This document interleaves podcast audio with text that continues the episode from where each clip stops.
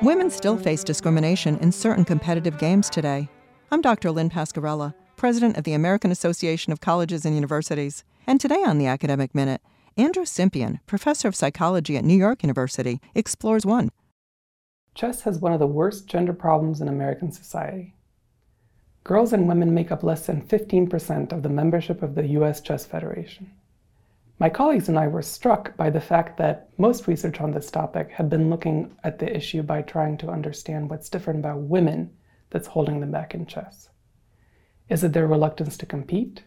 Is it their spatial thinking?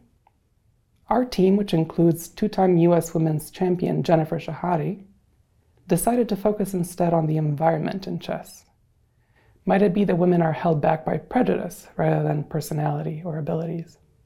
And we decided to look early in life when girls and boys first encountered chess. Looking early is important because the gender imbalance in chess starts in childhood and only gets worse from there. We surveyed nearly 300 parents and coaches of chess players. Their answers were revealing. Parents and coaches thought that girls' highest potential US chess rating was quite a bit lower than boys. This bias was worse among parents and coaches who held a certain view of chess they need to be a brilliant person to be a good chess player. Among parents and coaches who held this view, girls' highest potential rating was underestimated by almost a full rating bracket. The beliefs that we've identified here are likely to be harmful both to girls who already play chess and to those who could want to. Would you be interested in a sport where your potential is downgraded by your parents and coaches before you've even started?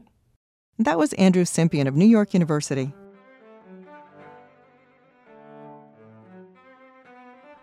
You can find this, other segments, and more information about the professors at academicminute.org.